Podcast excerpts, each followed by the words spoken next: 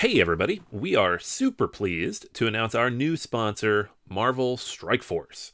Marvel Strike Force is a mobile squad RPG that allows you to battle with your favorite team of superheroes and supervillains in a fight to save the universe against threats like Doctor Doom and Apocalypse.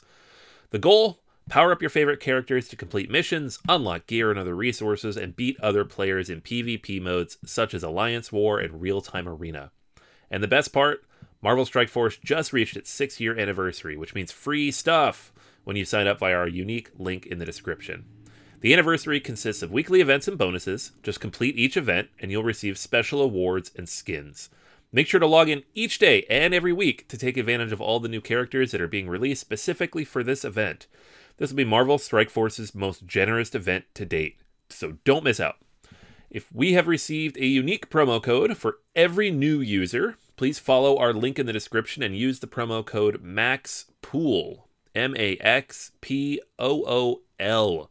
Again, anybody uses that code, it is unique for all new users. Check it out. Once again, thank you so much to Marvel Strike Force for sponsoring this episode. Everybody in your crew identifies as either Big Mac Burger, McNuggets, or McCrispy Sandwich, but you're the filet fish Sandwich all day. That crispy fish, that savory tartar sauce, that melty cheese, that pillowy bun. Yeah, you get it every time.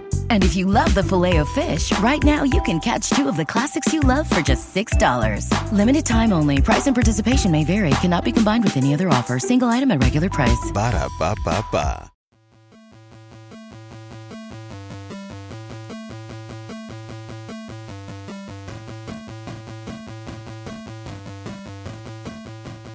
Welcome to Board Gamers Anonymous, episode 210 BGG Hotness, February 2019.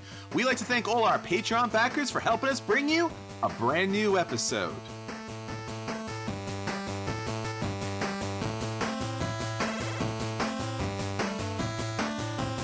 You're listening to a proud member of the Dice Tower Network, dedicated to bringing podcasters together for the greater good of gaming.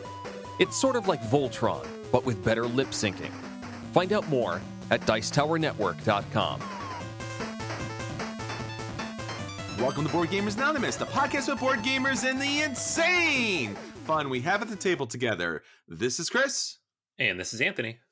Hello, friends. Welcome back to another episode that is all about the wonders of cardboard hitting your table, that sweet, sweet smell of fresh ink, and that punching of cardboard that just makes us feel all nice and warm on, on the inside. Yeah, it's a funny smell. Just reminded me that I uh, I pulled out Space Corps this weekend.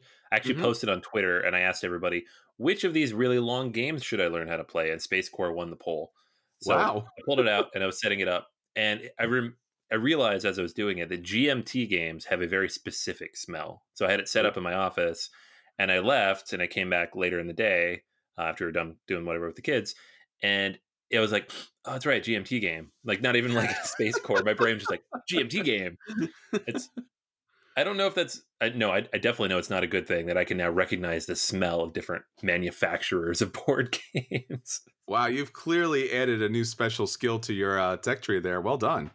Yeah, yeah, I've leveled up. I'm a board gamer level level twelve now. Yeah, I think we get to a point where I was just at Dreamation convention in uh, Morristown, New Jersey, and I was like, you know, we, we do like 200 episodes and we do two episodes a week and it's been over, you know, five years. We're, we're closing on six years and people are starting to just look at me, not like excited, but almost like a little concerned. And they're like, wow, that's really impressive. Do you need a safe space to talk about this? And I'm like, oh, wow. yes, we are bordering somewhat on obsession, but once I hear the name of the podcast, it, it, it becomes okay in the end. It's a self fulfilling prophecy. That's that's all it go. is, right? Well, Mazel Tov on your new powers. Hopefully, I will gain some new uh, punching ability or sleeving ability, you know, in the upcoming uh, weeks because I'm getting some big card games in the mail, and I have to sleeve a lot, a lot of games, including a- as I think we mentioned earlier, Underwater Cities and a lot of games like that. The production is kind of poor, and the cards are especially thin, so you just can't bring those games to table just to try them out. You have to sleeve them. You know, like kind of like Terraforming Mars, you're, you're sleeving two to 400 cards depending on the game. And that's just a huge chunk of time on top of everything else. Yeah, it took me a good 45 minutes to sleeve that one. My my daughter wandered in. She's like, "Dad, what are you doing?" And I'm like, "I'm, I'm putting the cards into the sleeves." She's like, "What are you playing?" I'm like, "I'm, I'm playing nothing, honey. I'm putting cards into sleeves." She's like, "Let me know when you're playing something." And then she runs away. She's just like, "This is boring. I'm done." And I'm like, "All right, bye." See, adulthood isn't better. It just looks better, but it's it's yeah, really exactly. like when you're having fun again, let me know and I'll come join you. I'm like, oh, thanks, Abby. Thanks. well, I actually did have a lot of fun this weekend. Again, I was at Dreamation 2019 and I was joining a great time with everyone there. My thanks to Vinny and Avi who run the convention with Mark and a lot of other tremendous people, way too many people to mention. I will talk about some of the fantastic teachers when I get to the at the table and the games I got a chance to play this past weekend. But once again, great time. Thanks to everybody out there and got to play a lot of games, got to meet a lot of cool people. We got a lot of stuff on this episode, Anthony. So let's get right to it. Let's talk about the things that BGA's up to. Why don't you take it from there? Alrighty. Yep. It is that time of the episode uh, once again this week to give away a game. This is the best part. Last week, we had our winner, Jeremy, and uh, I have actually not heard back from Jeremy yet. So if you are listening, Jeremy, please hit me up in one of my messages and let me know what game you'd like. Uh, but this week's winner, I know I'll hear back from because I've been in touch uh, frequently over the past two years that uh, she's been a backer, and it's Adrienne.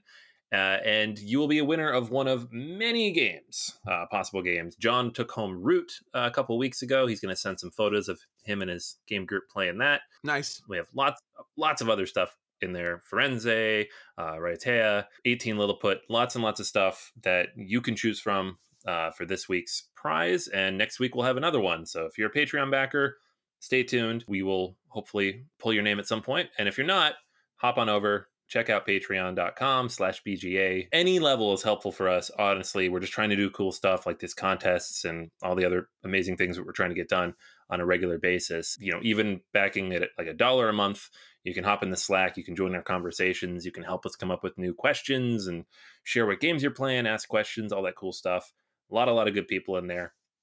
We're also releasing two new episodes a month only for Patreon backers that you can get on the Patreon. So that's a good way to get those. And then you're automatically entered into the contest as well. Plus some other cool stuff that we're brainstorming currently. So it is the best way to go gamer level 12 like me and develop your super sniffing powers uh, which by the way i think i need to make into a contest at the next con we go to uh, yeah and then next week we'll we'll pull another name from the hat and see who takes home a game so congratulations adrienne uh, jeremy get back to me and um, uh, good luck to everybody else out there if uh, Jeremy doesn't get back to you, can, can can I get his game? Just just saying, just just for a friend. I'm just just asking for a friend. no, it's on hold for Jeremy. Jeremy's been a good backer. Uh, all right. Yeah, yeah. what what if I back at the ultimate level and gain your smell-o-vision? Will that you know get me a game possibly? You know? Oh yeah, that was one of the levels we were talking about where you could absorb my powers. Yeah. Right. Okay. Yeah. Yeah, the new one is definitely the most impressive of all the things I can do in life. I can smell board games. Well, thanks to all our friends who've been backing us on Patreon. It helps a great deal. We couldn't get these episodes out without you, get to the conventions without you. And we, as Anthony mentioned, we want to do a lot more. So have more contests for all of our listeners and be able to do fun and more interesting things. So hit us up, let us know what you'd like to see, and we will get those things out to you. And as as Anthony mentioned, we got a whole bunch of episodes on Patreon, so please join us so we can talk about more board gaming stuff. And even if you can't back on Patreon, please let other people know. It's a great way to get board gaming out to the people and to your own personal table. All right, Anthony. So that's what's going on with BGA. What's going on with our listeners? What's our question of the week? All right. I asked everybody what game in your collection is the biggest headache to teach new players. And there's a very common theme in the answer, which you could probably guess asymmetry. Uh, we had a lot of answers here, but most of them are around games like Root. Scott mentioned Root. Ryan mentioned Spirit Island. Kyle mentioned Vast and Cry Havoc. Brian mentioned Eclipse. Chris also mentioned Vast. Drew mentioned Twilight Struggle. So these are all games that are asymmetrical. you can't just teach it once, you are teaching it for every player at the table individually. It's a nightmare. Some of the other ones, though, there are a few other just big, heavy games. Um, Sidereal Confluence showed Yes. up three times on the list, which is, I've heard this, that it is notoriously difficult, not only to learn, but to teach. And I can see why. We have Trickerion, uh, mentioned a couple times, including by Jesse. It's just a big old Euro. I think anytime you've got a game that big with that many little bits going on, you're, it's going to be a little difficult to teach. Uh, Jason mentioned Too Many Bones. Can be overwhelming to some with all of its choices. Uh, Rodney mentions Feudum, uh, and that it takes about an hour to teach, which seems about right because I've uh, failed at learning it a couple times. Andrew says any of the Mindclash games, so that includes Trickerion, but also Anachrony and Cerebria, and I can attest to a Cerebria. I gave up trying to learn that one. Oh man, I know it's possible. I know Jason spent uh, over on Every night's Game Night. He spent like a good three, four hours learning how to play that game. wow. I don't want to. I don't want to do that. So, yeah, lots of good stuff. Uh, Tommy also mentioned the coin games. They're all very, very good, very, very long, but also asymmetrical, similar to Vast and Root. So, I think that's a common theme there. For me, if I was going to pick one, in addition to some of these, probably War of the Ring is it's pretty difficult because it's long and there's a lot of little bits, and it's just you kind of just want the other person to know what all cards could come out in the combination so that they play it right because it's a three to four hour game and you don't want it to go poorly halfway through the problem with asymmetry in a game is that you're not doing the same thing as your opponent that that's a tough one for me i've had a couple times where i've tried to get someone else into that game and, and teach it to them and we could sit down and play it it was just tough to do So for me, Glory to Rome is probably the most complicated game that I have to teach.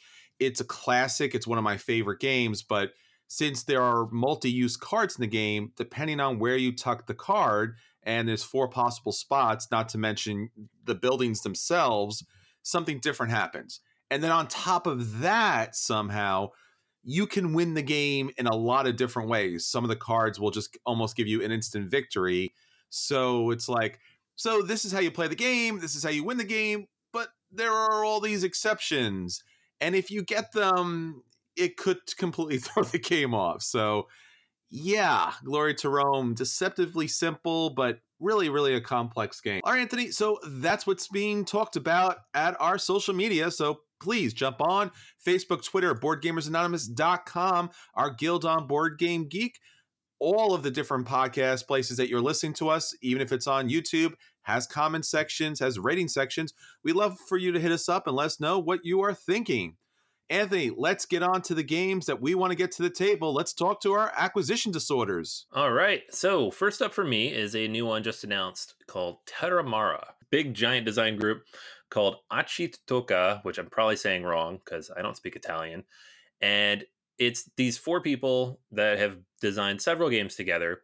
Two of whom, however, Flaminia Brasini and Virginio Gigli, recently designed Coimbra and Lorenzo. They worked on Lorenzo Il Magnifico, so they've been on a bit of a hot streak, and this is the new game that they're working on. It's a Quined Games release, so one of their big, pretty boxes, artwork by Michael Menzel.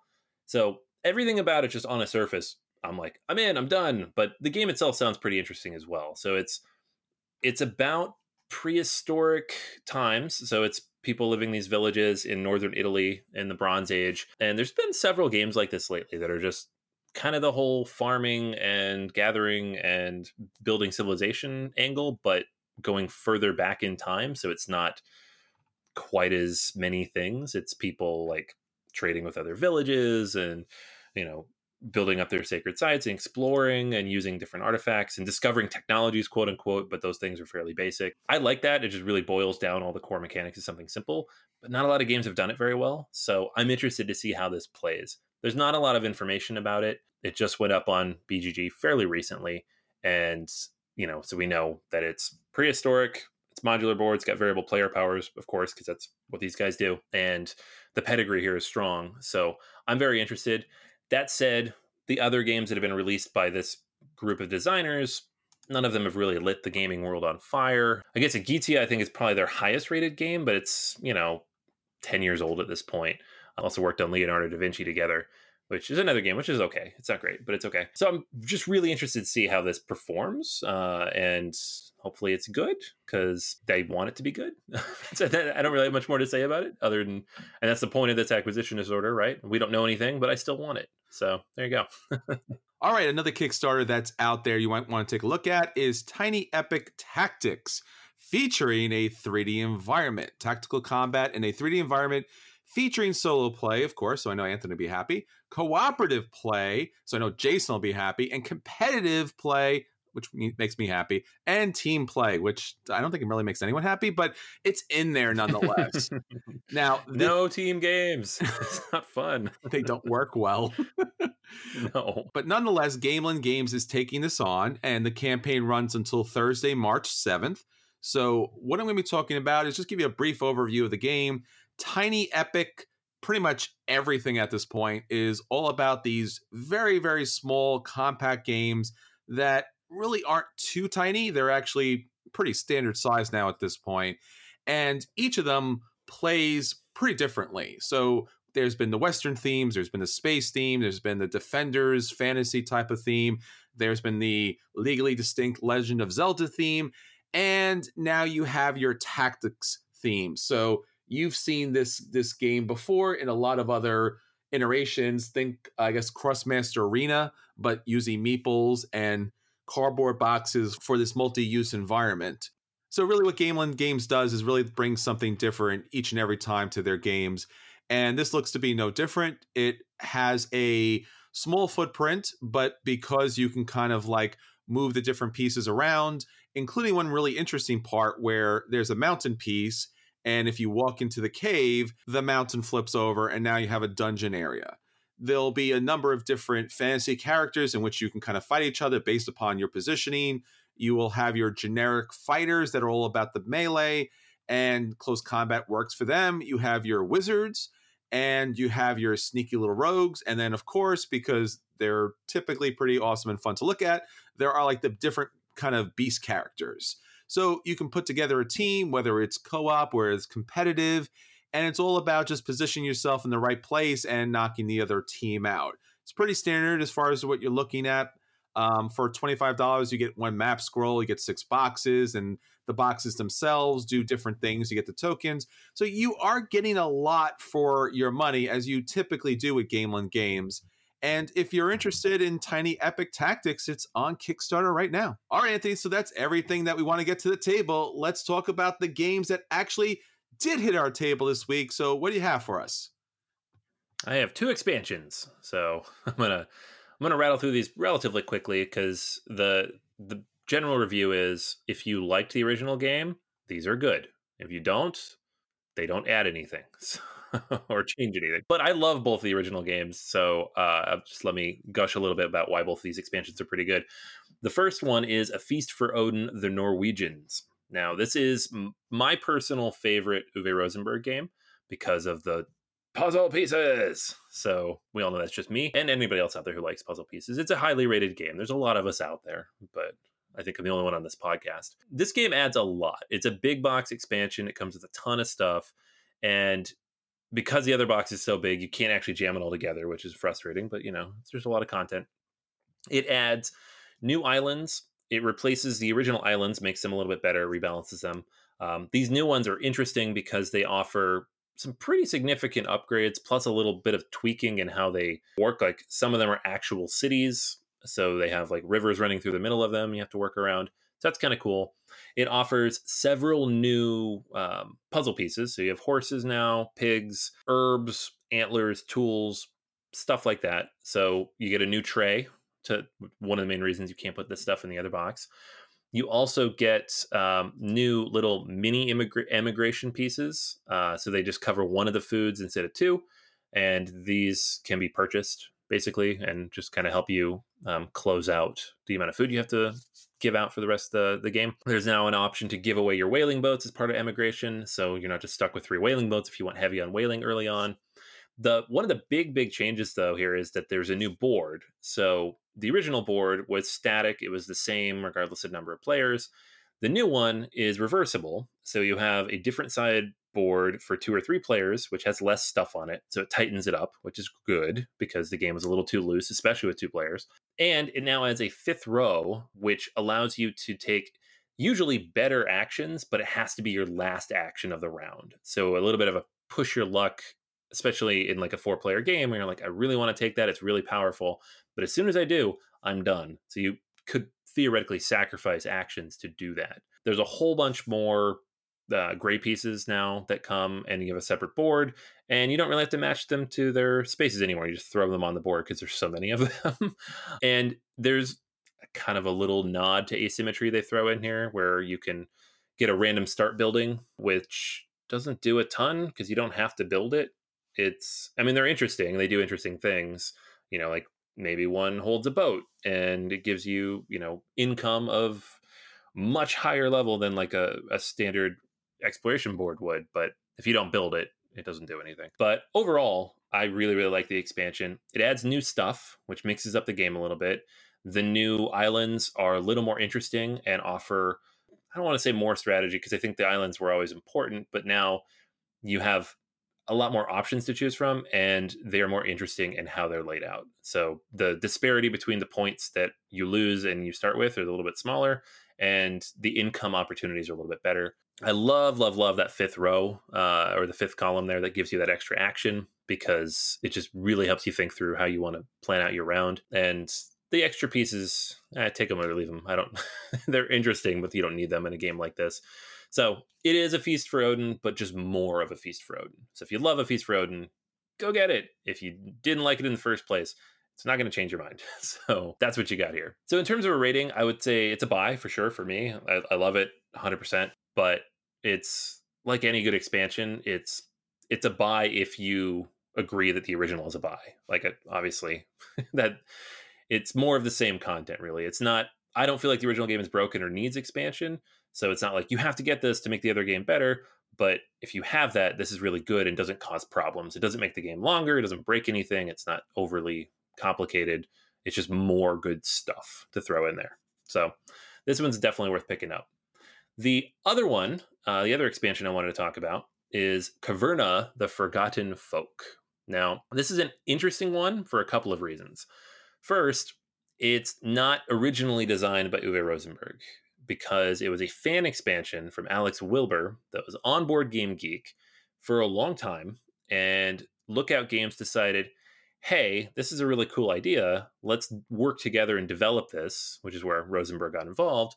And now we have an expansion that adds asymmetrical powers to the game, which is really, really cool. So, you know, in the original Caverna, everybody's the same. You'll have all the same dwarves and all their powers. They don't have powers really. It's just you go out, you do the worker placement stuff, you build up your cave, you grow your stuff, etc., etc. I'm not going to run through how Caverna works because you guys have been listening to this podcast long enough. you probably know.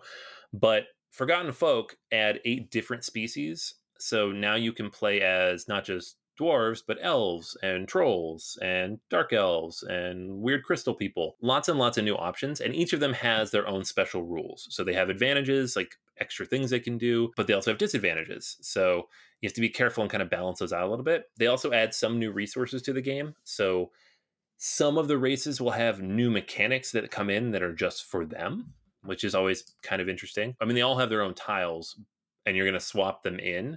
Uh, so on the back of all the tiles that come with each of these individual races, it'll tell you which thing to replace on the market board, and uh, anybody can purchase those. So they're just part of the game now. So you can have a variable market now too, which is very interesting, especially if you've played this game dozens of times and you're just tired of looking at the same tiles over and over again.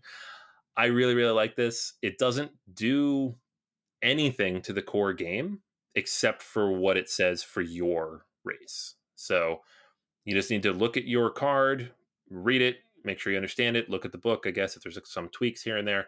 But in general, it's the same Caverna that you know and love. It doesn't take up any more space. It doesn't make the game any longer.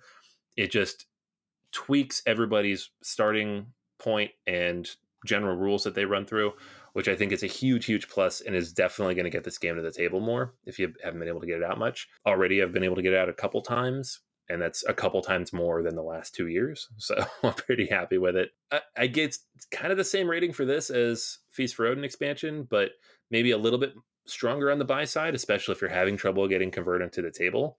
Uh, I think this will get people more excited to play.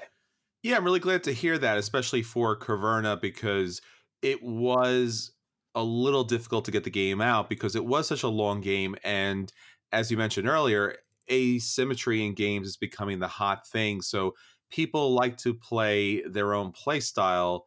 Now, Caverna gives you a lot of ways to play, so you would think that would be enough, but people really like to have their own thing. So I'm really glad to see that, especially adding a little more theme to the game. As far as a feast for Odin, I, I'm just not a fan, and any more added to that game really just kind of pushes it out of my play category just because it's too long, too fiddly, and just I'd rather play Caverna to be honest with you. They're both amazing. You should buy them both. Listen to me. Or buy one, Caverna, and be happy.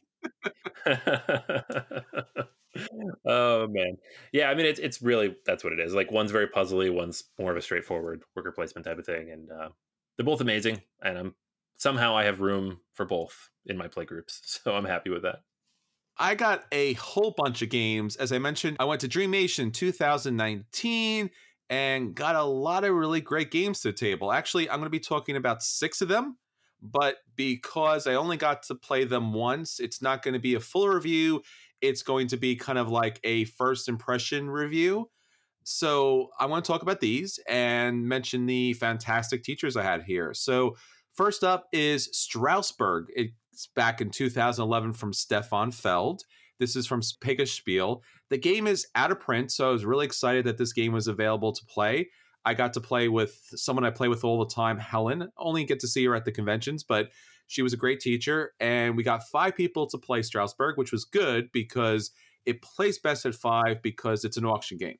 Now, the great thing about Feld, if, if you haven't played Feld games, or maybe you played one or two of Feld games, is that he typically does something pretty different from game to game. There are certain things that run throughout, but typically the games are pretty different that you have a different experience depending on the game that you're playing. And Strasbourg is no different. The game is all about starting with this little small deck of cards that has your bidding that you can bid in the game. And that's the little deck you're going to have throughout the game. And you're going to play over a certain number of rounds and you really have to make those cards available to hopefully maximize your bid on all of those. So you got to be careful if you reveal too many cards, then you're not going to have cards for the later game. There are bonus cards in this game, and then there is this kind of like area control aspect to the board where you're going to be placing your meeples to control certain areas for additional bonuses. The game was fairly quick, not complicated at all and it was it was pretty much a lot of fun. Now, I would say this game was probably a solid buy for me. I would really enjoy owning this as part of my collection, but as I mentioned, the game is out of print. If you do get a chance, definitely sit down if you like Feld games or you like auction games. It's not a heavy game. I think it's like a 2.5 or, you know, 2.8 on Board Game Geek. It's definitely worth a try. That's Strasbourg. Next up, Scoville. Scoville had the great opportunity to meet a fantastic teacher, my friend Virginia, who's actually a math teacher. So I had the most uber teacher possible here. And Scoville is not a light or easy game to teach or play. And this game is all about planting peppers. And it has this really interesting mechanic where your farmer moves around, is able to pick a pack of peppers, so to speak, and based upon the color of the peppers that are between the farmer moving through, you're going to get a certain color pepper. Now, there are auctions in this game as well, and there are also chilies that you're going to be able to make, and there's going to be certain contracts you're going to be able to fill, and player order is going to be very important in this game. So, there are a lot of different moving parts in this game. So, I, I want to be able to plant first, but if I plant first, then I can't move first.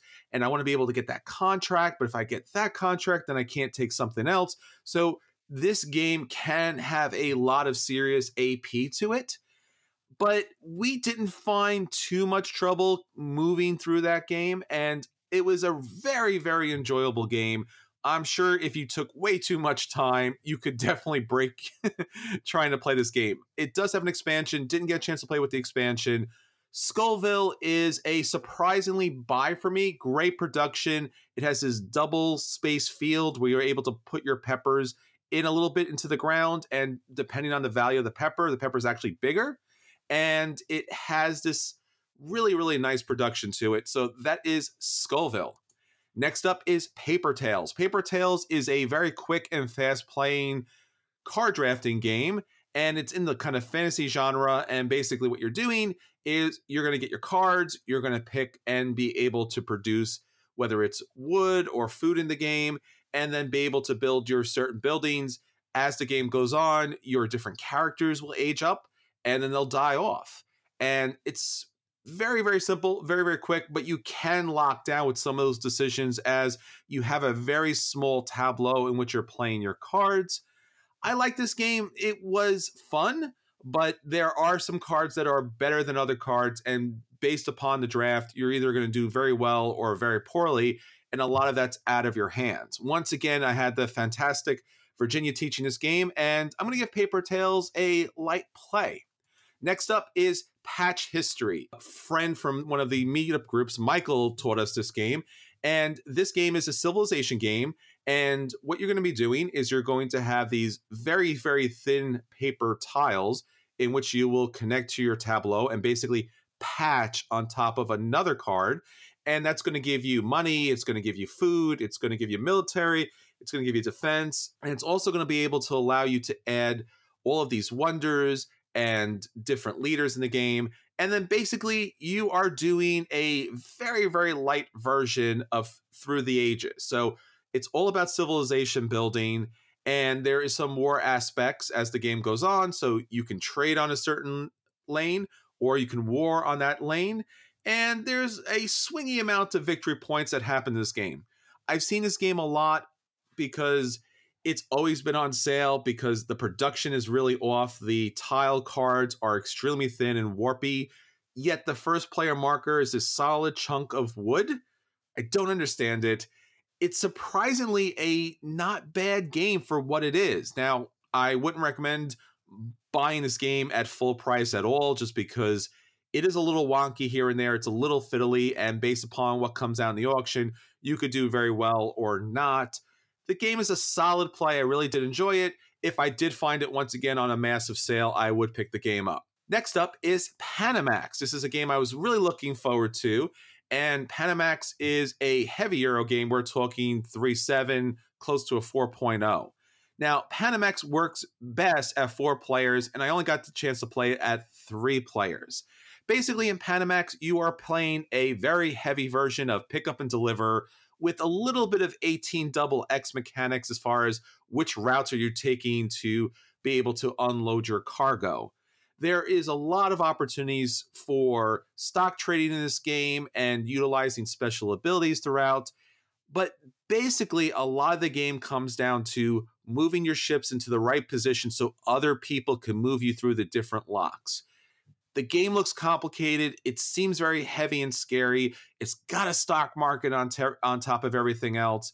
But to be honest with you, it's not a complicated game. Basically, at the start, there's going to be these white dice that are rolled, and each turn, someone's going to take a white die and take the special action. Typically, it's loading a ship or moving a ship. And that's pretty much in a nutshell. And then at the end of the round, your company has to pay for wherever their goods happen to be. So you'll buy stock in your company and other people's companies. But basically, as you manage the company, you'll get some dividends, and that's your victory points in the game. I really, really enjoyed Panamax. I was very surprised. The game is a buy for me, with the one caveat to it that it has these final bonus scoring cards that are somewhat problematic. Some cards score much, much more points than others. I might have a card that can score up to five points you have a card that scores up to 25 points. And that's what that is. So that's a little problematic. I wish those bonus cards weren't in the game. I understand typically games have those things.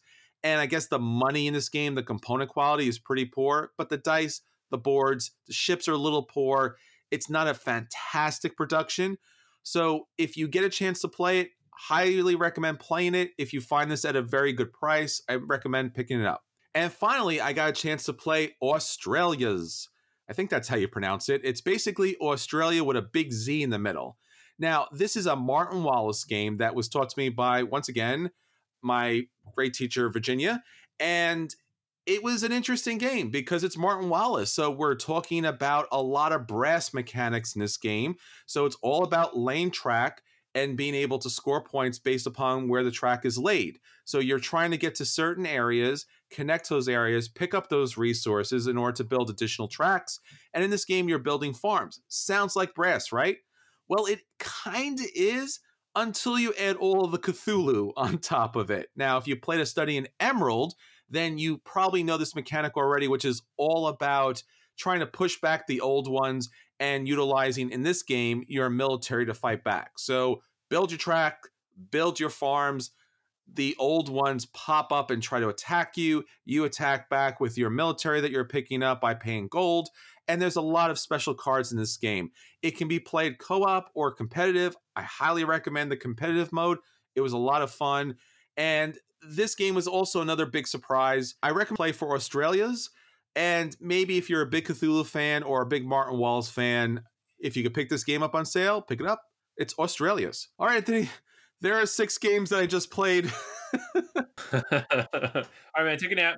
Take a nap. It's good. Just, just go sleep. Yeah, yeah, yeah. Yeah, I mean, I. That's funny. Mhm. I've had Strasbourg on my shelf for a while now. I collect Feld games, but I haven't played all of the Feld games, so I have yet. I've actually yet to play that. I need to get that out. But I do also have Scoville. I love Scoville. It's uh, it's it's a really strong game, and the expansion's really cool. Definitely. but yeah, good stuff. I'm glad you like Scoville. That's a good one. All right, Anthony. So that's everything that's been hitting our table. Let's get on to our feature review. So, for our feature review this week, we are talking about the hottest games in the industry, the stuff that's burning up BGG's top charts. We have our very own Smellmaster, Anthony Chatfield, who's going to take you through the hot hits and let you know what you should be talking about when those games hit the table. All right, let's do it. Um, all right, so as we do every month when we do this, I'm going to run through the top 10 to 15 games on the Board Game Geek hotness, counting down to number one. This is as of February 25th. We all know that this thing changes relatively frequently, but these are the games that are hot right now. Explain why it's on the hotness as well. So, number 15, kicking things off, is Darwinauts. This is a new game from Green Couch Games, which is known for doing relatively small, straightforward games. Designed by Chris Bryan, who also did Dragon Ball Z Perfect Cell, which was an kind of an interesting IDW game that was a little bit too easy, but I like the mechanics of it. And then Favelas, uh, this kind of interesting abstracty kind of game from WizKids. This game is thematically very interesting looking in that you are these scientists who are going to a new world to research and record new species. The game itself looks to be relatively quick and straightforward, like most of Green Couch's games. And there's not a ton of additional information up yet. Probably it's just a new announcement and the Kickstarter that is inevitably coming down the road sometime, probably in the next couple of months. I'm assuming that has announced this to their uh, to their list of previous backers relatively recently. So definitely one to keep an eye on. Some very interesting looking artwork by Vincent Dutrait, and it's sci-fi, so that'll be fun. Next up on the list at number 14 is the Arkham Horror card game, which is on here all the time because they release new content for it every month. I have this stuff on a regular order, and I have not gotten anything new in for this yet. So I'm assuming that I'll probably have something sitting there for me relatively soon. Um, and there's probably new content on the way. I know there's a new deluxe expansion very, very soon to coming out. So hoping to get my hands on that very soon and uh, give it a go. Number 13 is Spirit Island. Now, Spirit Island is uh, in both of our top 10 games of all time. So it should always be on the list, I would think. Um, but right now it is uh, sitting at number 13. It's generally up here in, in the top chunk of space. I don't know of any specific reason why this would jump up under the hotness, except maybe there was an update to the Kickstarter that ran last fall. Uh, so maybe there's more information about this one and the expansion content coming uh, next year. But uh, for now, I'm just happy to keep playing it because it's it's a fantastic game. If you haven't had a chance to play it recently, uh, next up on the list is a super controversial game that is on the list because it just shipped to backers, but also because there's an interesting kind of back and forth flame war going on right now in the comments for it, and that's Hate from CMON. This is a game that we've talked about a f- couple of times since uh, the original Kickstarter last January in 2017 or 2018, and if only because the theme is so raw and in your face and murder, death, kill, and just let's just say we're not really fans. Um, I'm not a huge fan of what they've done here. And some people are on board with that, some people aren't, and so then they're just fighting with each other in the comments. And of course, everybody's getting the game in as well. So it's a typical CMON kind of miniature fest with uh, just an unfortunate theme tacked onto it. So uh, that's what hate is, and it'll probably stay up here for a little while because I imagine this conversation won't die immediately. Next on the list, Terraforming Mars. Terraforming Mars is again another game that's just kind of always up here on the list. Always has new content on the way. There should be a new expansion, I believe, that is coming relatively soon. Usually has something coming out this time of year. I believe this one's called Turmoil. So it's going to have probably things to mess the game up a little bit. Um, don't know a ton about this yet, but I'm in any new content for Terraforming Mars is awesome. So definitely looking forward to any information that comes out about Turmoil in the next you know couple of months, and hopefully it hits shelves in June ish, right around Origins when these things typically show up. Next on the list is Coloma. Coloma is a new game from Final Frontier Games. Um, Jonathan Pac Cantin. It is currently on Kickstarter, so that is why it is on the list but it is also very interesting looking. So this is a Euro, straight and straight Euro game, but it's based in the American West. These games are always interesting because most Western games try to mix in poker or gunfighting or some ra- amount of random luck. That's just the stereotype of the American West is everything was luck and getting shot at, which is which is true, but it's just all the games end up being that. So this has a little bit of that. It looks like, but in interesting new ways. So there's like a simultaneous action selection at the beginning of each round of the game, for example. If a majority of people pick the same action, then everybody busts, and then there's a special bonus that now is not in, available because of that, for example. And there's lots of that kind of thing going on here. Also appears to be like a cool rondel element, worker placement involved as well. So I'm interested in it. I always like this theme. I just feel like they always lean a little too bit too hard into those luck elements. So I will you know keep an eye on this one and, and see what comes out of it uh, next on the list here is wingspan we talked about this one last month this is the new game from stonemaier games designed by elizabeth hargrave very very popular already even though it hasn't technically officially released yet. Jamie ran a pre-order on the stonemaier games website and so hundreds of people already have the game. It is already in the top 300 on BGG even though it has not released yet. I think it comes out next week. And from all accounts, it's a charming, very beautiful to look at, relatively light uh, tableau builder, engine builder.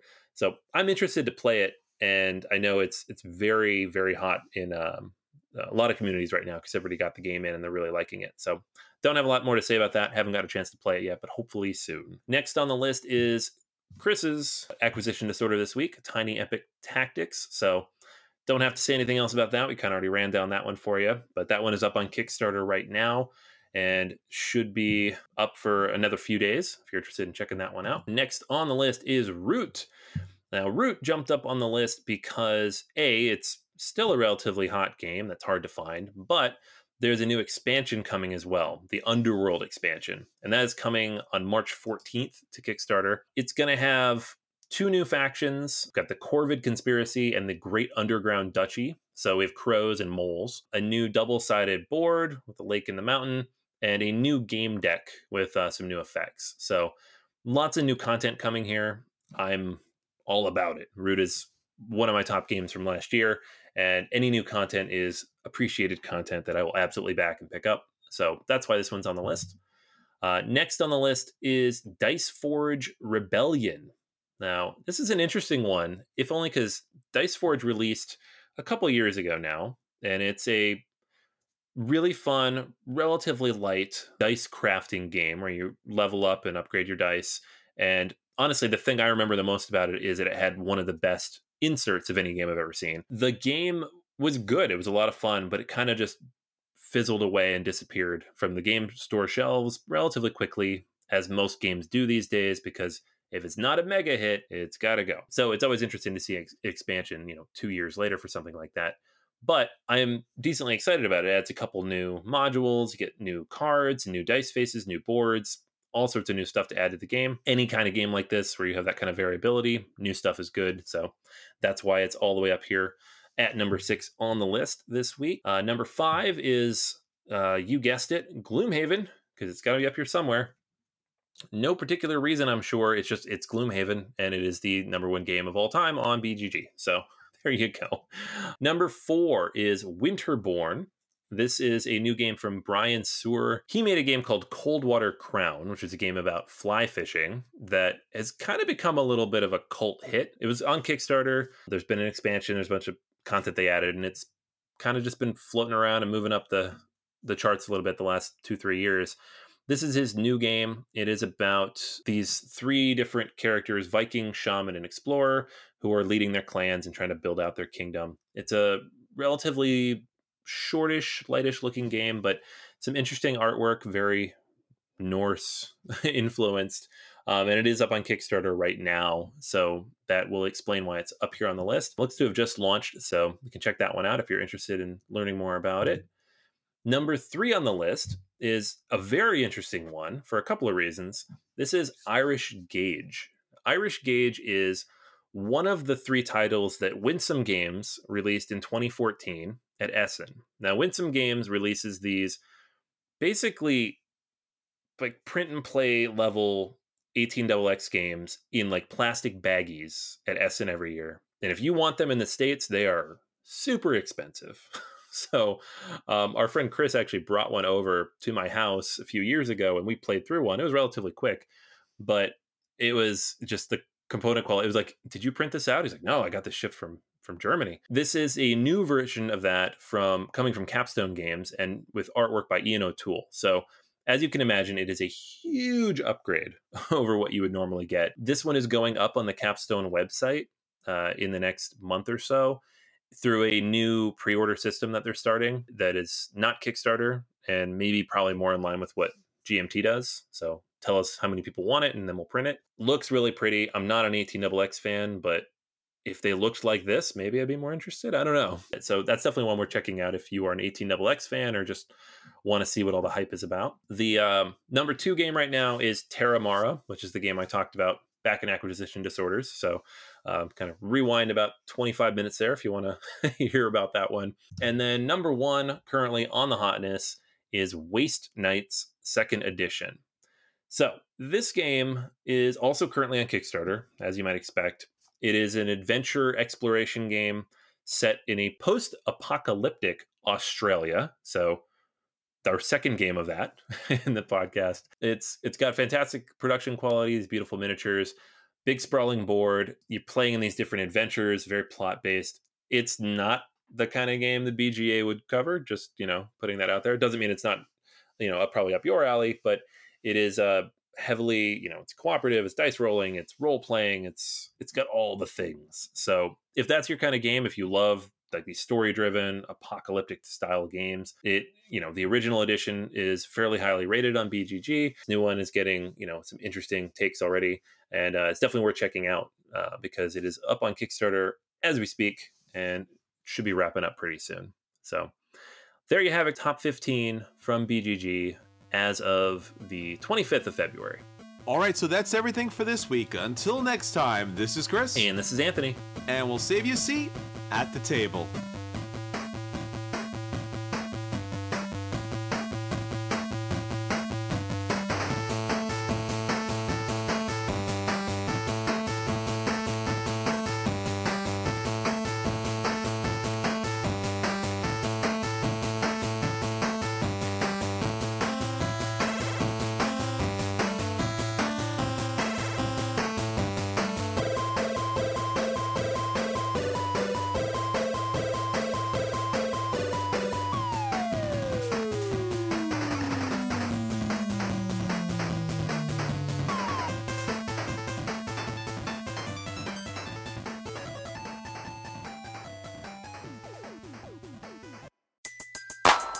Everybody in your crew identifies as either Big Mac Burger, McNuggets, or McCrispy Sandwich.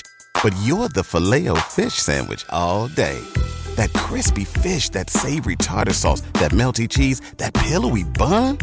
Yeah, you get it every time. And if you love the filet of fish, right now you can catch two of the classics you love for just $6. Limited time only. Price and participation may vary. Cannot be combined with any other offer. Single item at regular price. Ba da ba ba ba.